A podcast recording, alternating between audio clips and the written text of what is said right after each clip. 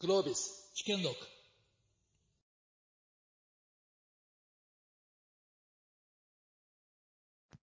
はい。皆さん、こんにちは。よろしくお願いします。で、あの、今日なんですけれども、元々のタイトルとちょっと少し変えましてですね、あの、望みたいというふうに思っています。あの、サプライチェーンということで、あの、キーワードが出ていると思うんですけれども、サプライチェーン自体がですね、これあの、やっぱり関西に閉じるものではないということで、あの、ちょっと関西というキーワードをどけてですね、えー、まず取り組みたいというお話を伺いたいということと、もう一つはですね、サプライチェーンの話だけしてるとですね、若干こう、え、暗い気分になる可能性があるだろうということでですね、やっぱりディマンドチェーンという言葉も足してですね、え、サプライチェーンどういうふうにしていくかという話と、お客様を見ながらどういうディマンドに基づいて価値作っていくのかと、まあ、こういう両面からですね、あの、今日お話をお伺いするということにしていきたいと思っております。で、あの、最初の方ですね、あの、この4名の皆様からお話をいただいて、会場の皆さんからもご質問を、あの、受け付けるという形で進めたいと思っております。えー、では最初ですね、あの、論点、あの、大きく3つ構えたいと思ってるんですけど、1つ目はですね、このコロナの感染症だとか、ウクライナの問題ですね。あの、こういったものがおそらく各社の経営にですね、影響を与えていると思います。あの、サプライチェーン、ディマンドチェーン、両面からあるかなと思います。ますので、あの、これらの点についてですね、あの、パネリストの皆さんからまずお話を伺いたいというふうに思います。特にあの、順番は考えておりませんでしたけれども、あの、せっかくなので、伊藤さんの方から順にまずお伺いするという形でよろしいでしょうか？わかりました。お願いします。はい。あの、伊藤です。よろしくお願いします。あの、また、あの、関西の皆さんのみならずですけども、あの、日頃からですね、あの、セブンイレブンですとかお店ご利用いただいて本当にありがとうございます。今もですね、実は、あの、関西グルメ巡りというですね、フェアやってまして、これ決してあの、G1 関西にめがけたんじゃないですけど、今まさにですね、セブンイレブンではですね、関西の名店の商品をですね、えー、販売をしています。えっ、ー、と、お蕎麦ですとか、おにぎりとか、デザートとかですね、11単品ぐらいオリジナルでですね、えー、京都、大阪、えー、兵庫のですね、神戸なんかの名店さんと組ましてもらって、えー、そういう商品を、まあ、販売しているというふうにやってます。まあ、こんなフェアみたいなことをですね、そのコンビニエンスでやるっていうのは、あんまり本当はなかったことなんです。ただ、あの、この2年間、コロナで本当に、あの、いわゆるお客様の動きが変わってしまったということなんです。まあ、いかに我々コンビニエンスストアっていう事業がですね、人の動き、我々人流って言うんですけども、まあ、人流に支えられたなっていうことを感じました。まあ、一つは皆さんが、まあ、オフィスから、まあ、在宅っていうことでオフィスが行かなくなったんで、オフィス街のお店っていうのはもともとは、1日だけ2000人から3000人ぐらいのお客さんが来るえー、お店でしたけども、それがもう数百人とか数十人とかっていう形で激変してしまった。まあその間に閉めてしまったお店ももちろんあります。あるいは観光っていうところでもですね、あるいは出張というところで、皆さんが動くとですね、コンビニによって買い物をするんですけども、そういうのはなくなってきたっていうことで、客数の減少っていうのがずっと続いてました。まあそれを打破しようっていうことで、今年の1月からですね、えー、各地区フェアみたいな形で、北海道フェアを皮切りにですね、まあ、あるいは6月ぐらいはハワイアンフェアなんてのをやったんですけども、今はまさにですね、この G1 関西に合わせて、関西グルメ巡りというのをやってますんで、ぜひ、まだやってますから、ご利用いただきたいと思いますけども、え昨日、あの、ユーハイムの川本さん聞いたら、欠品してるよと言われたんですけども、欠品なきようにですね、やってきますから、あの、ぜひですね、ご利用いただきたいと。何が言いたかったかっていうと、まあコロナによって、まあ人の動きが大きく変わってしまって、我々の今まで待っていれば来てくださった商売っていうのを変えなきゃいけないっていうことに一つは大きく気づかされたっていうふうな形で、まあ、新たな商品とか、そういったイベントを作ってやっていくっていうふうなことがですね、まあ、すごく大事だなっていうことを感じています。他にも、まあ、あの、ウクライナ問題もありますけども、少し回してからの方がいいかと思いますので、お願いしました。はい。伊藤さん、ありがとうございます。あの、まさに伊藤さんから人流という言葉が出ましたけれども、これあの、物流という言葉に対して人流という言葉が浸透したのは、やっぱりコロナ以後になってるんじゃないかなと思います。あの、AT カーニーの卒業生で内山という人間がいるんですよ。彼は人流データを統合する IoT の会社を作って今、あの、上場したところですけれども、まさにその人流データを見れば、あの、伊藤さんのようなビジネスのように、どこの小売店にどれぐらいの人がえ入ってくれているのかと、えどこから来てくれて、こういったものがだいぶ追えるようになってきたということで、まさにこの人流というものも、あの、サプライチェーン、物のの動きと合わせて非常に重要になってきているのかなと、そんなふうに感じております。はい。では続きまして、伊崎さんからもお願いできますでしょうか。はい、ありがとうございます。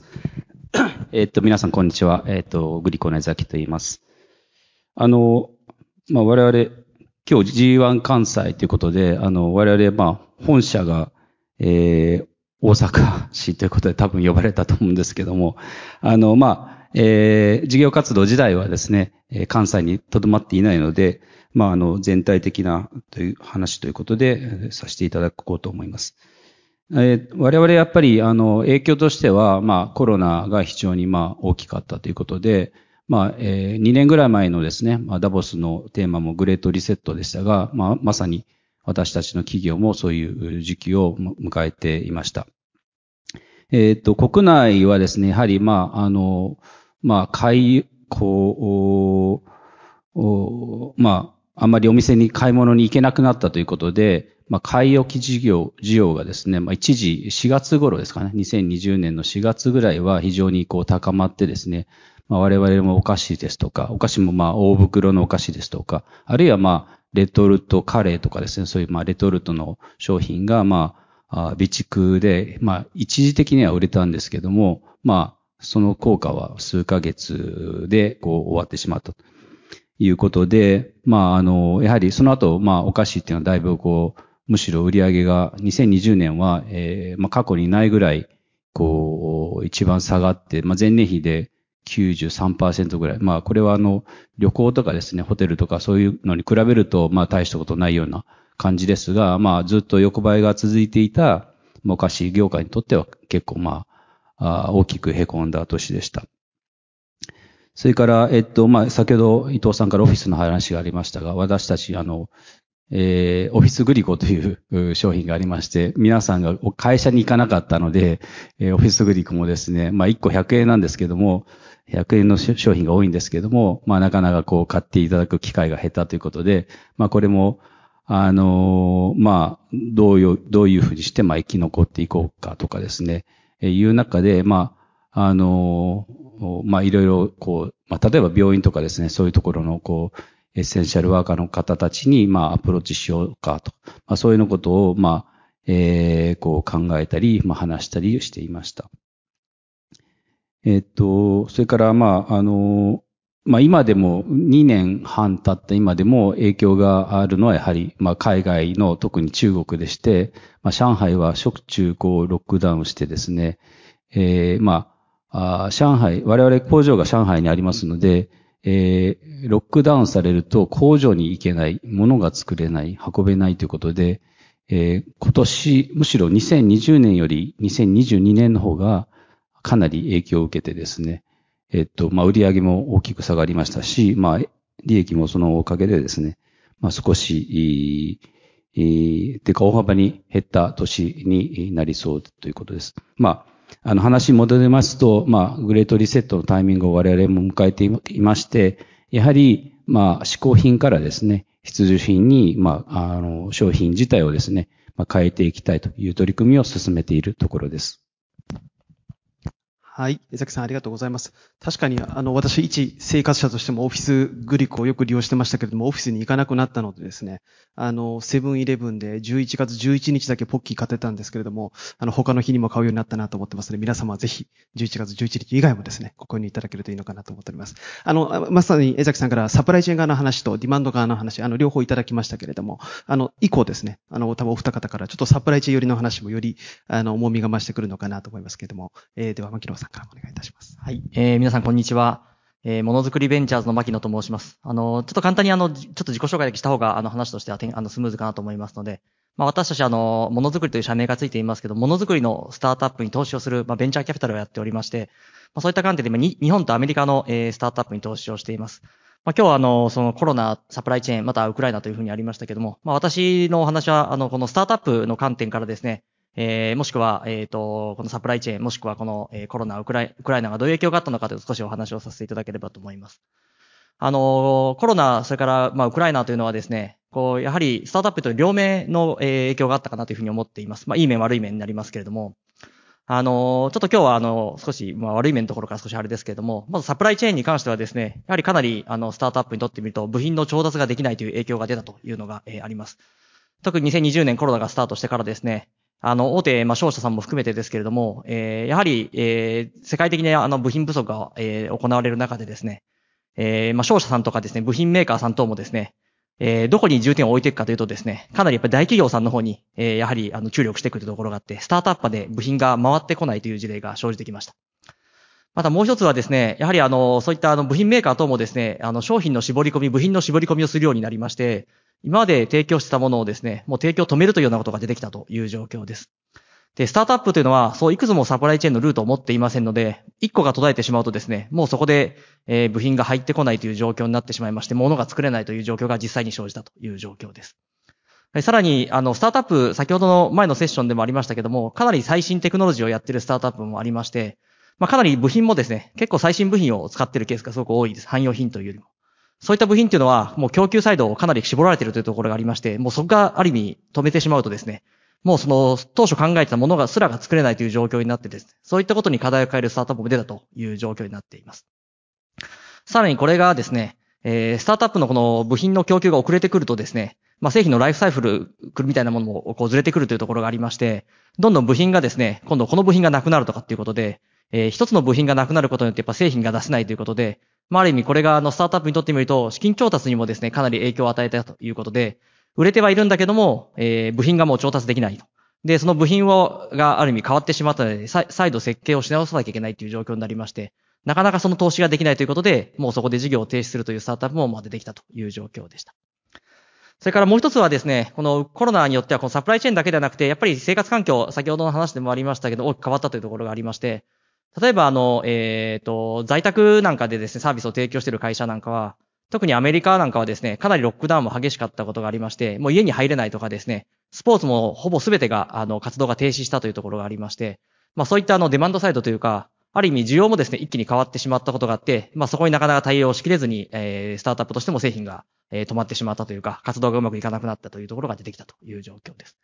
もう一つあの、ウクライナに関してはサプライチェーンというところももちろんあるんですけれども、もう一つやはりあの、このウクライナ、またあの、えーまあ、米国の利上げに伴ってですけども、まあ、株価がかなりやはり今、えー下がってきているというところがありまして、ちょっとこの、今回の話はずれるかもしれないですけれども、スタートアップというのは基本的にエグジットというのを一つ、まあ、目安にしながら活動していくわけですけれども、このエグジットのストラテジーがかなりこう変わってしまったというのがこう出てきていまして、まあ、スタートアップにとってみると、やっぱりこの、えーコロナ、それからウクライナっていうのは、すごくいろんな意味で影響が出てきているなというふうにあの思っています。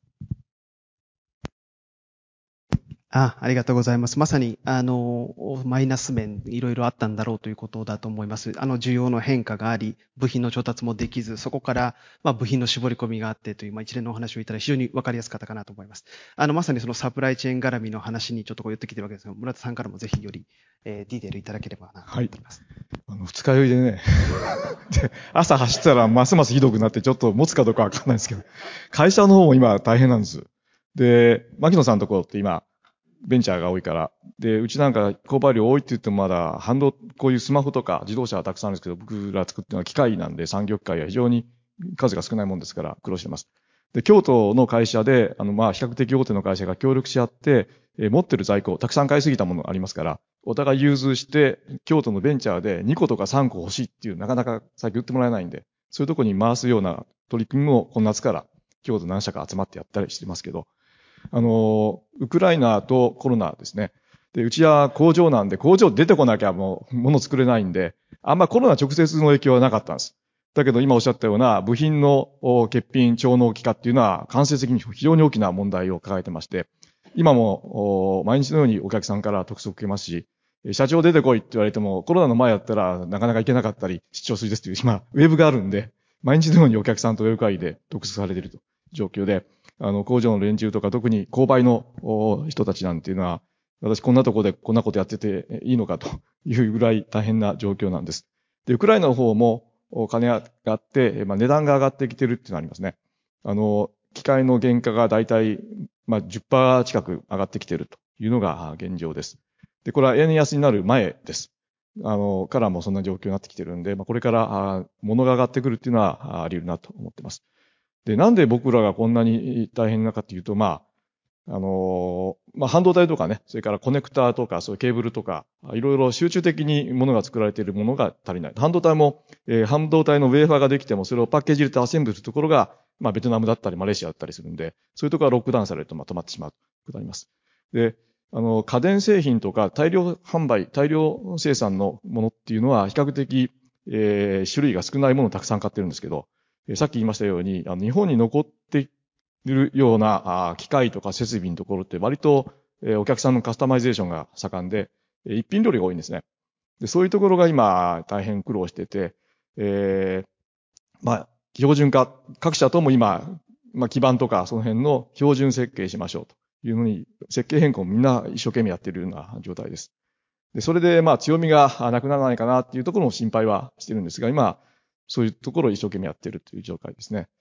あの、苦労話ばっかりで、なんか、ちゃんとできてないんで、こんなとこ立って話をするような、あれじゃないんですけれど、今日はあの皆さんいろんなお話を聞きながら勉強したいと思ってます。よろしくお願いします。あありがとうございます、村田さん。あの、まさに今いただいたようにですね、まあ、村田さんの会社非常に多岐にわたるあの領域抱えられていると思います。特に半導体関連で言うとですね、弊社のあの、ハイテクグループの専門家に聞くと、足元で16兆円ぐらいですね、あの、設備投資が回ってきていて、まあ、そこから大きな需要のこう高まりがあったと、まあ、こういう時期だと思います。一方で、来年以降ですね、韓国系のメーカーも含めて半導体設備投資だいぶ抑えられるんじゃないかと、まあ、こういう見通しもある中で、まあ、見通しがちょっとこう見えにくいところももともと半導体関連あると思いますけれども、これからですね、ちょっと皆さんに未来の話をちょっとお伺いしたいなと思ってます。えー、特にですね、まずあの、後者お二人お話しいただきましたサプライチェーン関連を中心に、えー、このどういう足元の変化があって、それから未来を見据えると、どんなことが起こってきそうなのかと、あの、このあたりをぜひちょっと深掘りでお伺いをしたいなというふうに思ってます。あの、まずはまさにスタートアップですね、から見たこのハードウェアとか、スタートアップへの期待みたいなことがどう変わってるかとか、あるいは、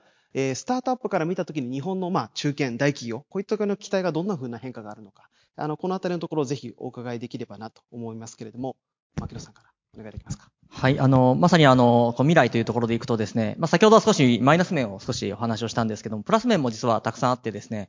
やはりあの、まあ、スタートアップっていうのは基本的にすごく小さな組織ですので、非常に、まあ、クイックなディシジョンメイキングができるということがありまして、これ環境の変化っていうのは実はスタートアップにとってみるとチャンスなんです。実際このコロナ禍が始まった時にですね、スタートアップにアンケート調査をした時にですね、これスタートアップ、このコロナ禍どういう影響がありますかといった時にポジティブ、ネガティブな反応を見るとですね、実はポジティブな反応が多かったという状況です。ということで、まあ、スタートアップにとってみるとですね、こういったコロナであったりとか、もしくは今のウクライナみたいな大きく環境が変わっていくというのは、大きなチャンスでもあってくるという状況です。実際あの、私たちの、えー、投資先の中にもですね、例えば遠隔医療なんかもですね、今まではかなり国がですね、いろんな規制がある中でできなかったものが、やっぱコロナ禍で、えー、会うことができないというところの中で遠隔医療が大きく進んだところがありますし、またロボットも遠隔操作のロボットなんかもですね、かなりなかなか人がいけないというところの中で、必然的にやらざるを得ないというところの中で、かなりこう伸びてきているという状況があってです、まあそういったプラス面もすごくあるという状況です。じゃあそういったところの中で、まあ私がどういったところをですね、今取り組んでいるのかというと、まあ大きく二つあります。一つはですね、まあ、あえてちょっと言うとですね、こう、作らないものづくりということで、できる限りですね、作らないものづくりというのを推進してみてもいいんじゃないかと。まあ、まさにこれあのデジタルのものづくりになってくるんですけれども、まあ、かなり最近ではですね、こうデジタル上のシミュレーション上の中でですね、え、できるものづくりがだいぶ進んできているという状況です。また、あの、最近ではですね、まあ、10年ぐらい前に、えー、まさにメーカーズムーブメントなんていうことで、3D プリンターが出た時にですね、これ 3D プリンターが出たから大きく変わるんじゃないかという、皆さん期待値がもしかしてあったかもしれないですけども、あの時はある意味ちょっと期待を裏切られたところがあるかもしれないですけども、実際 3D プリンターもずっと実は変化、進化していっていまして、これはあの、機械の値段もそうですし、材料も含めてどんどん変わってきているという状況です。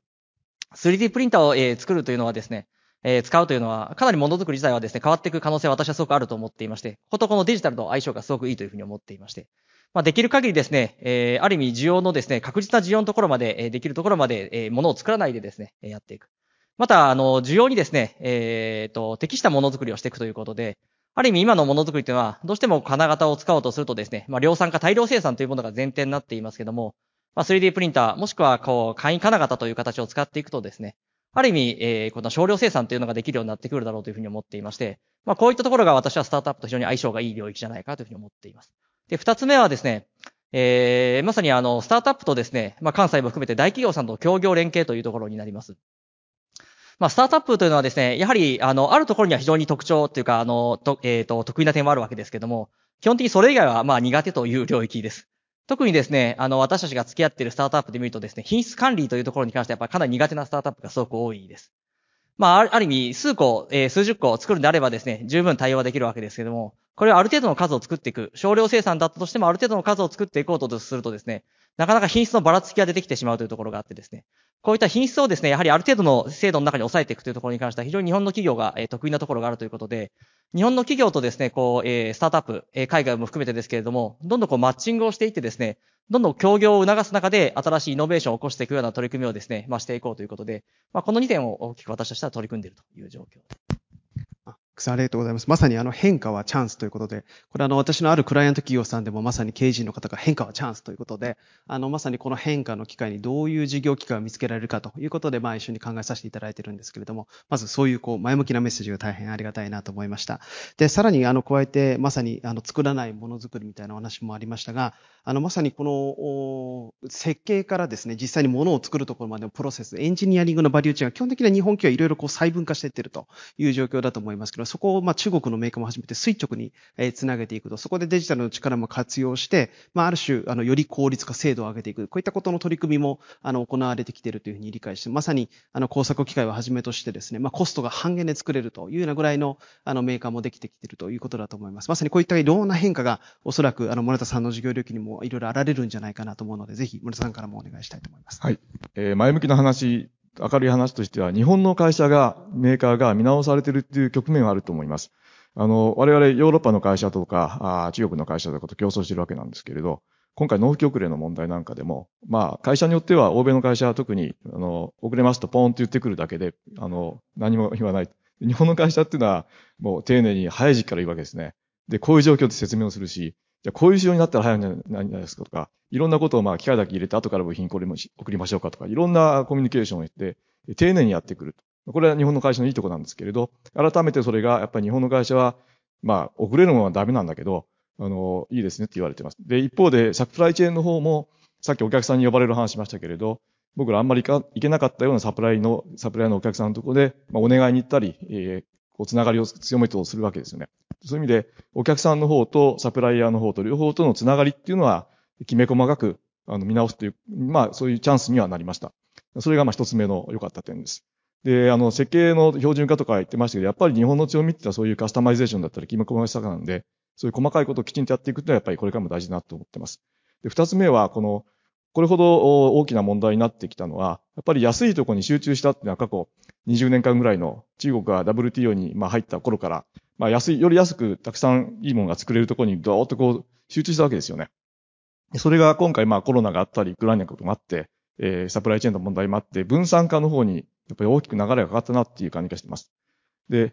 安く作ることに全部集中じゃなくて、やっぱりその地域ごとに特色を出して、いろんな複数の拠点で、まあ、お客さんもそう変わっていかれるし、我々もそうなっていくということで、そうなってくると、安けりゃいいとか、世界標準仕様っていうよりも、細かいところにきちんと対応して特色を出していくっていう、日本のメーカー、もう一回チャンスがめっに上がる、そんな感じはしています。その二つが、まあ、軽い話って言いますか、前向きに捉えたいなと思っている点です。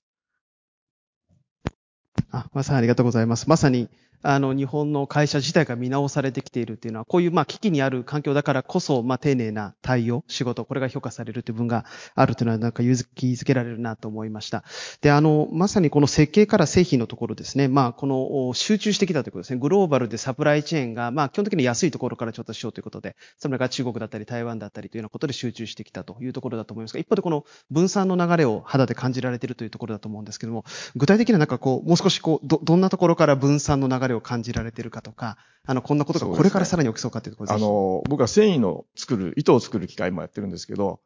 まあ中国への集中がすごかったですね。まあ中華系の会社も含めてですけれど、あの、かなり中国に集中したのが、で、ブラジルとかああいう国なんかは中国からの輸入品で国内産業はだいぶしんどいということもありましたけれど、まあこれもコロナのこともあるんですが、あの、中国以外の国からの需要っていうのが高まってきている。だから一極集中がだいぶ緩んで、いろんな国からの注文というのが出てきてます。で先進国からも、まあ、アメリカとか、あポロポロ注文がまあ来てるというような状況で、これはまあ傾向としてはね、あの、商売のやりやす化すると、中国のビッグな会社を抑えればいいんだけれど、まあやりやすは減るかもしれないけれど、まあ未来考えたときには、まあ、ある程度分散されて、世界中でいろんなところで、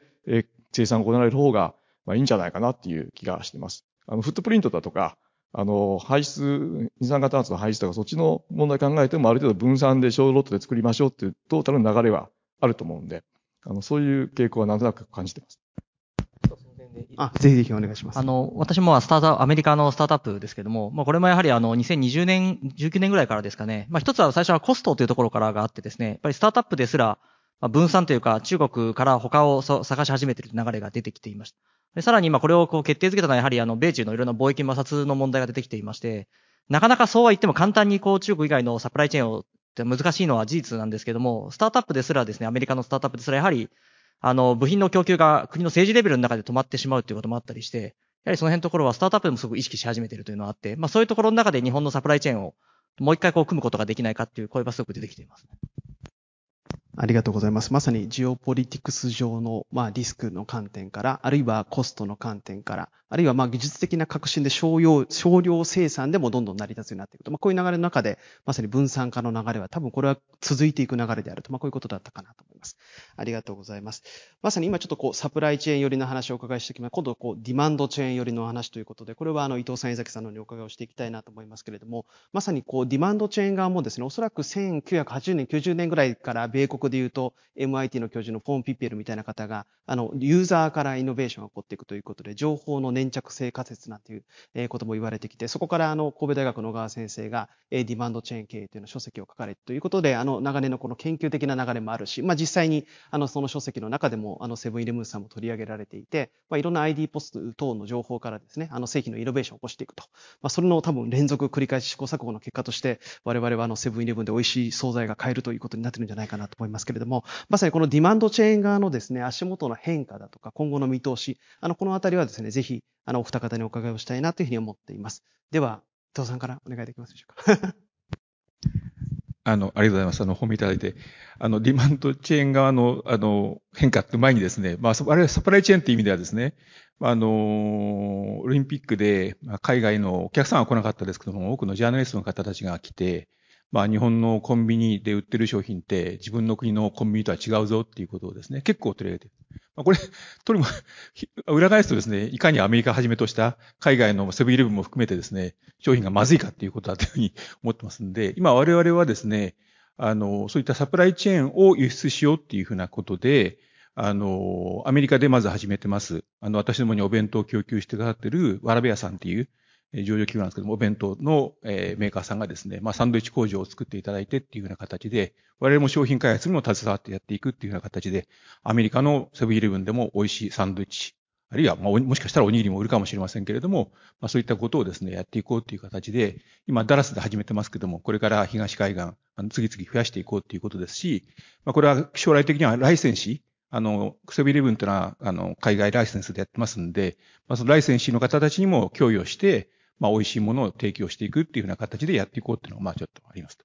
あと、まあ、ディマンド側のですね、まあ、変化っていうか、あの、は、やっぱり、こういうってありがたいなと思ったのは、あの、さ今お話しあった通り、お客様の変化に対応するっていうことで、サプライの方はですね、まあ、江崎さんはじめとしたメーカーさんが一生懸命苦労してやっていただきますんで、まあ、お菓子がダメなら、あ、いや、ポッキーがダメならせんべいでいいやみたいな感じでですね、まあ、やったりだとか、あの、小麦粉があって、まあ、サンドイッチとかパンが高くなったらお米にシフトしようとかっていう形で、まあ、それのシフトができるっていうのが、まあ、小売業のありがたさですので、まあ、そういった意味で本当にお客様の変化っていうものをどれだけ早く掴んでいくかっていうことが大事なんですけども、一方でこれをちょっと口はばったいんですけども、やっぱり規模の不経済みたいなのが最近出てきちゃってて、まあ、こういったものをどう駆逐するかっていうと、やっぱり地域性だとかっていうふうなこと、まあ、お客様のニーズもまさにその本当に全国一律のものも尊ばれるんですけども、やっぱり地域に密着した商品だとか、地産地消の商品なんかが出てきますんで、まあ、そういったものに対する対応っていうふうな形で、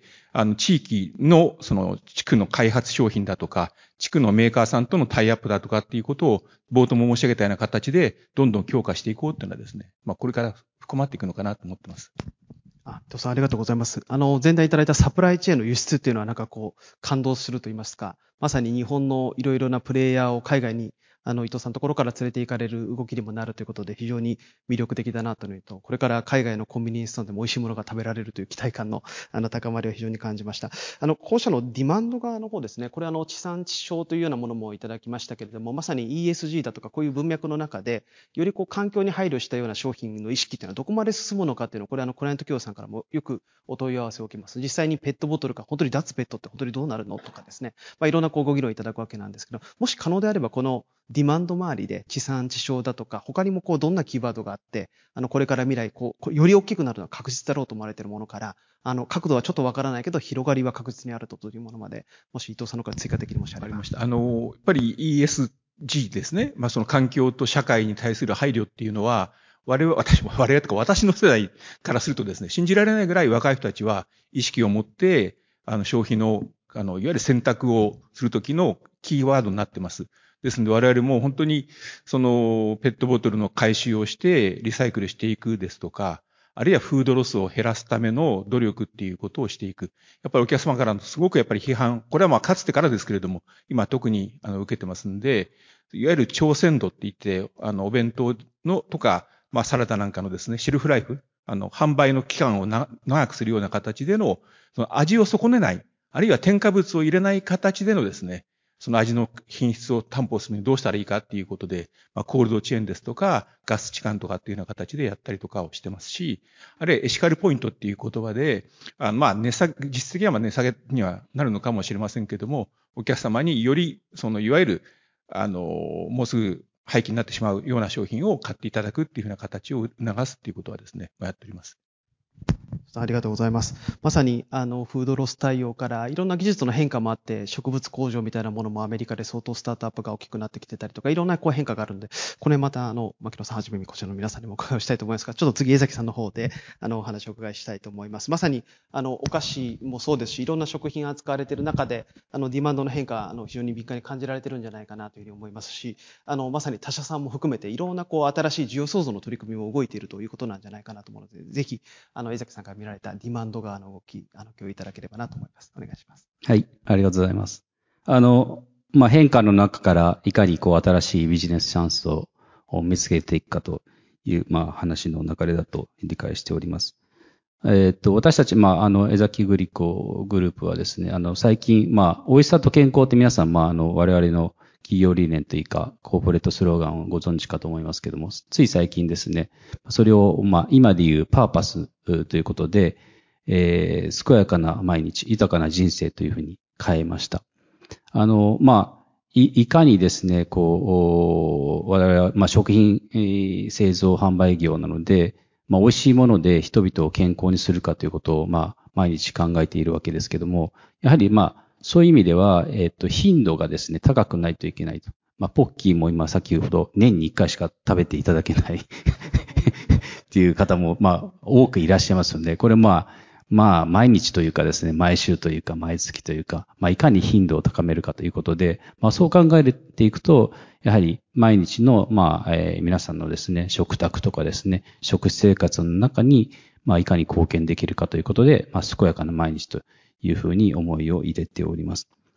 えー、まあ、コロナでですね、えー、やはり、まあ、皆さん在宅勤務が、まあ、増えたあということで、まあ、私たちもですね、えー、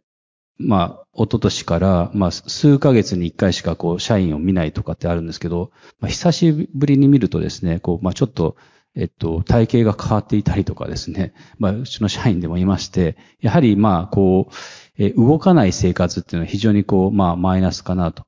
いうことで、私たち、まあ、もともと、えっと、素直っていうですね、まあ、あの、糖質オフのアイスクリームがありましたけども、まあ、あれもやはり、まあ、あの、割と頻度は高く食べていただきますけども、まあ、毎日っていうほどではないということで、まあ、やはり食品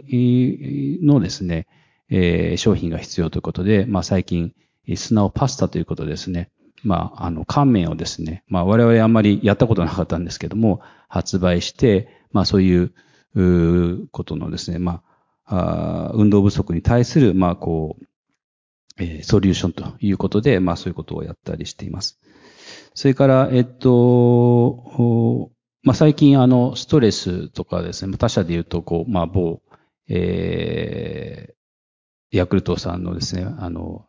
線とかがこう、まあ、店頭欠品されてますけども、私たちも、まあ、えー、飲料事業を手掛けていまして、アーモンド効果という商品があります。これも、えっ、と、まあ、去年ですかね、テレビで取り上げていただいて、まあ、一時、こう、店頭欠品がするほどだったんですけども、えー、まあ、抗酸化ですよね。まあ、美容と健康ということで、まあ、そういうようなものを、えー、開発して、まあ、これは割と非常に最近でもですね、まあ、好調に推移しています。えー、先ほど、まあ、あの、えー、サプライチェーンの輸出ということで、まあ、自動車メーカーさんとか、まあ、あるいはまあ、伊藤さんのところはですね、こう、まあ、日本のお取引先企業をですね、海外に連れていくってすごいなと思うんですけども、まあ私たちはそのレベルではないですが、例えば、スナオというアイスクリームは最近タイで発売したりとかですね、あるいはアーモンド効果は台湾で、えー、発売したりと。まあ最初はやはり、こう、日本からの輸出モデルで、えー、それからまあ、ある程度市場ができてきたらですね、まあ現地 OEM 化をするということをやっていこうというふうにしています。ザキさんどうもありがとうございます。まさに動かない生活でちょっと私もあの太ってしまいましたので、素直で気をつけたいなというふうに思いました。あの、まさにですね、あの、需要の変化いろいろあるということだと思うんですけど、特に最後の方おっしゃっていただいたこの健康だとか、あの、運動不足への対応だとか、こういったようなものがいろいろあるかなと思うんですけれども、あの、おそらく2000年代ぐらいでしょうか、特保市場が大きくなったりだとか、あの、低カロリー、糖質オフ、なんかいろんなキーワードが出てきて、健康のトレンドっていうのはいろいろ続いてると思うんですけれども、もしあの、江崎さんなりさんから見られて、この健康トレンドの中もちょっとこういう変化があるぞとかですね、あの、こういうものがより拡大していきそうだぞとかですね、もしそういうものがもしあれば、あの、追加的に、インプットいただきたいなと思うんですが、あの、お二方いかがでしょうか？まあ、あの、直近でもないんですけれども、やっぱりあるのは、かつてはですね、いわゆるあの、玄米とか、ああいう白米以外のおにぎりってほとんど売れなかったんですよね。まあ、今、どうですかね、こう、品揃えの半分とは言えけども、三分の一ぐらいは結構そういったものになってきて、お客様の健康志向間違いなく高まってますし、あの、江崎さんのところではないんですけどもやっぱりいわゆるプロテインバーだとか、ああいったような形の栄養補給みたいなですね、サプリメント的な食のものがまあ、非常にあの増えてきてるのは間違いないですね。こういった、まあ、本当に江崎さんおっしゃった通り、健康っていうのは一つの大きなキーワードになってきてるのは間違いないですね。なるほど。ありがとうございます。あと、まあ、あの、特報に加えて最近では機能性表示食品っていうのがあるんですけども、まあ、これで最近のホットトピックは免疫ですね。まあ、あの、今はまあ他社の商品がまあ主流ではありますけども、今後まあ免疫の市場というのは結構拡大していくというふうに思っていて、まあ我々も、あの、あんまり、あまり、あの、あの、あれですけども、えー、まあ注目してはいます。ありがとうございます。まさにあの弊社もいろんな会社さんとのコミュニケーションの中で、まさにプロテインであればグローバルでも結構プライベートエクイティファンドも含めて M&A をしてプロテインの市場どうしようかというような動きがあったりだとか、まさに免疫とおっしゃっていただいたものとか、睡眠にフォーカスしたものとか、まあ、いろんな商品が出てきているので、この市場ももう確実にあの広がっていくトレンドなのかなというふうに思っています。はい。それではですね、そろそろ全体討議ということで、会場の皆様からですね、あの、質問をいただきまして、それに、あの、お答えをいただくというような形でいきたいと思います。もしこの方にお答えいただきたいというのがあれば、それも、あの、含めて、あの、いただけたらなと思いますが、あの、ぜひ、どなたか、えー、挙手でですね、あの、お示しいただければと思います。では、あの、えー、マイクを、お願いします。30秒ですね。はい。えっ、ー、と、農業のデジタル化やってるテラスマイルの生駒と申します。えっ、ー、と、関奈さんも含めて質問なんですけども、えっ、ー、と、垂直統合がこれからの激流の中でどれだけ進むか、あの、農業の分野で言ったら、えっ、と、苗とか、えっ、と、種の会社から農機のメーカー、で、小売のメーカーもみんなデジタル化で垂直統合したいというニーズがあるんですけども、わかりやすいところで言うと農機メーカーとかは、地元の販売店があるので、垂直統合とかシェアリング難しい。こういった壁の中で垂直統合がどれぐらい進むのか、えー、伺えたらと思います。はい、ありがとうございます。えっと、他の方からもしご質問ありましたらば、先にお伺いをしたいなと思います。あ、お願いします。えっと、鉄のビジネスをしています、藤戸と申します。今日はありがとうございました。2点あります。えっと、サプライチェーンについて聞きたいんですけれども、1点目は、あの、サプライチェーンで、あの、海外で生産して日本に持ってくる。でも海外はいろんなリスクがあるので、海外でいろんな国で分散して工場を持ってるけれども、結局物流が上海に1箇所だったんで、上海の1箇所の物流が止まったことによって結構部品不足が起こったことが結構僕らの周りにあったんですけれども、今度この物流を分散化する、あの、流れがあるのかどうか、物流をやっぱ分散するとコストが上がってしまうので、そういった流れがあるのかどうかが聞きたいのが1点と、2点目は今回円安によって、えっと、日本は結構輸出が多かったたイメージがあったんですけども、やっぱ結構現地生産が多くなったので、円安によってでも部品は、えっ、と、あの、海外から調達することで、この円安によって結構赤字ではないですけど、あんまり円安の効果がない、あの、ある会社が少なかったんですけども、こういった現地生産、えっと、現地生産が多いんですけども、部品は国内調達じゃなくて海外調達が多いので、今後、国内調達に行く流れがもっと加速するのかどうかっていうのをぜひお聞かせください。はい、ありがとうございます。では、ちょっと一旦ここで、あの、切りまして、あの、ご質問への回答ということでいきたいと思います。一つ目のご質問ですね。あの、垂直統合っていうのは、まあ、ど、どれだけ進むのか。これあの、業界によっても当然温度差があったりすると思いますので、どうでしょう？あの、パネリスの皆さんから、あの、こう、ぜひというのがありましたらばいただければと思いますが、どうでしょう？村田さんからよ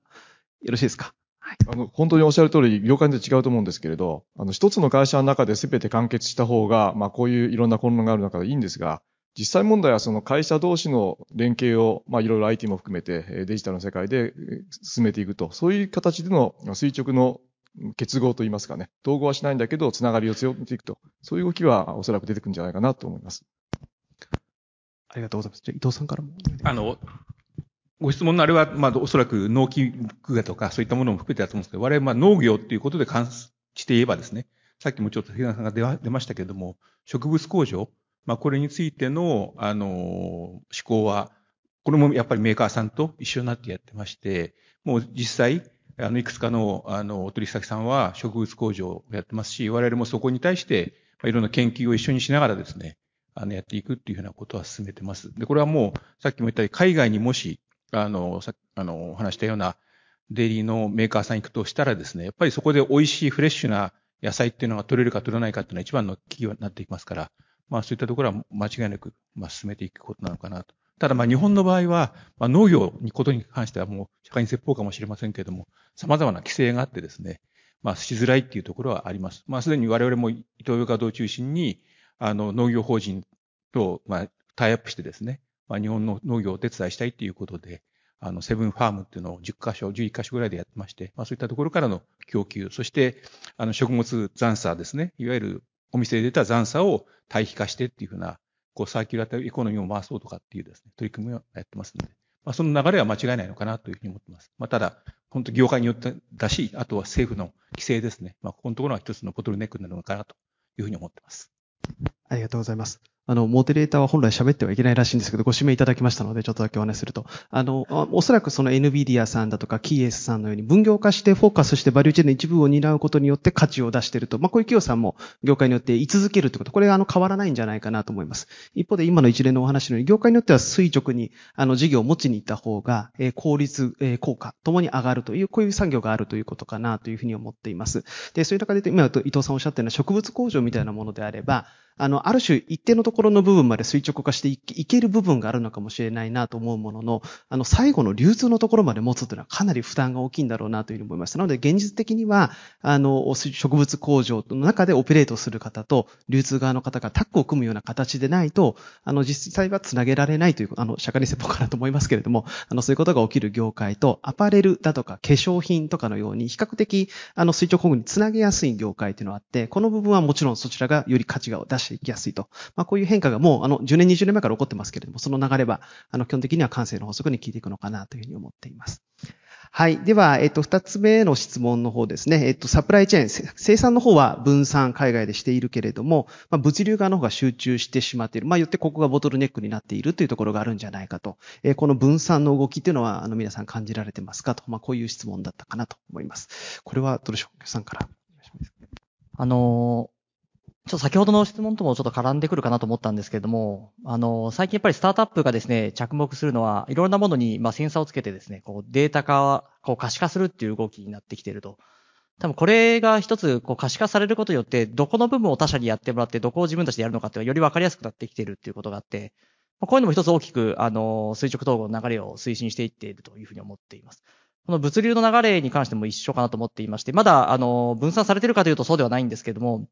やっぱスタートアップがですね、いろんな各プロダクト等に、あの、えーチップをつけてですね、物の動きを可視化しようという動きをどんどん出てきています。そうそう可視化することによって、どれがボトルレボトルネックかってリスクかっていうのが、よりこう可視化されてくるようになってくるので、そうなってくることによって、まあ分散化というのも出てくるんじゃないかなというふうに、あの、思っています。はい、ありがとうございます。では、えっと、どうでしょうね。次の質問いただいたものが、まあ、円安のトレンドもあるという中で、このお生産、これが国内に回帰してくるという動きもあるのかと、えー見通しはどうかと、まあ、こういうご質問だったかなと思います。これ、村田さんから。はい、あの、それはあると思います。ただ、あの、円安っていうのは悪い面もあるけれど、日本人の僕らの付加価値が世界から見たときに競争力を増すってことなんですね。日本でやる仕事が増えれば増えるほど競争力が増す。そういう意味では、ものづくり、ものを組んだり削ったりするのは海外かもしれないけれど、設計したり、お客さんに対してアドバイスしたり、そういった我々の日本人の仕事っていうのをもって、より増やしていくって言いますかね。そこでの付加価値っていうのはあります。で、部品は上がるけれど、部品を買って売るだけじゃなくて、そこに僕ら付加価値をつけてるわけじゃないですか。だから、日本は、円安の時は日本を売りに行けばいいし、円高の時は買いに行けばいいし、円高もいいし、円安もいいと僕は思ってます。あの、まさに私もあの、円安っていうのは、あの、日本にとってプラスもすごくあると思っていてですね、先日も、あの、あるものづくりの企業とですね、もっと海外から日本でこう、物が作れないのかという質問が実はありました。で、まあ、アメリカの方のですね、いろんなメンバーと話をしてたらですね、いや、実際アメリカ人、そんな日本が円安って知りませんよっていうふうに言われまして、まあ、あんまり、そもそもがですね、あんまり絡んでないのでですね、あんまり日本が円安って分かってないんですね。だこういうのも、もっとはい。なんかこう、もっと PR も含めては大事かなというふうに思いました。ありがとうございます。はい。ということでですね、あの、お時間がまあそろそろということになりますので、あの、今日この限られた時間ではですね、おそらく会場の皆さんのいろんな関心に触れるところ、あの、深掘りが足らないところが多数あったかなと思いますので、あの、この後もし、あの、皆さん直接にコンタクトされる場面がありましたらばですね、あの、ぜひ議論を深めていただければなというように思っております。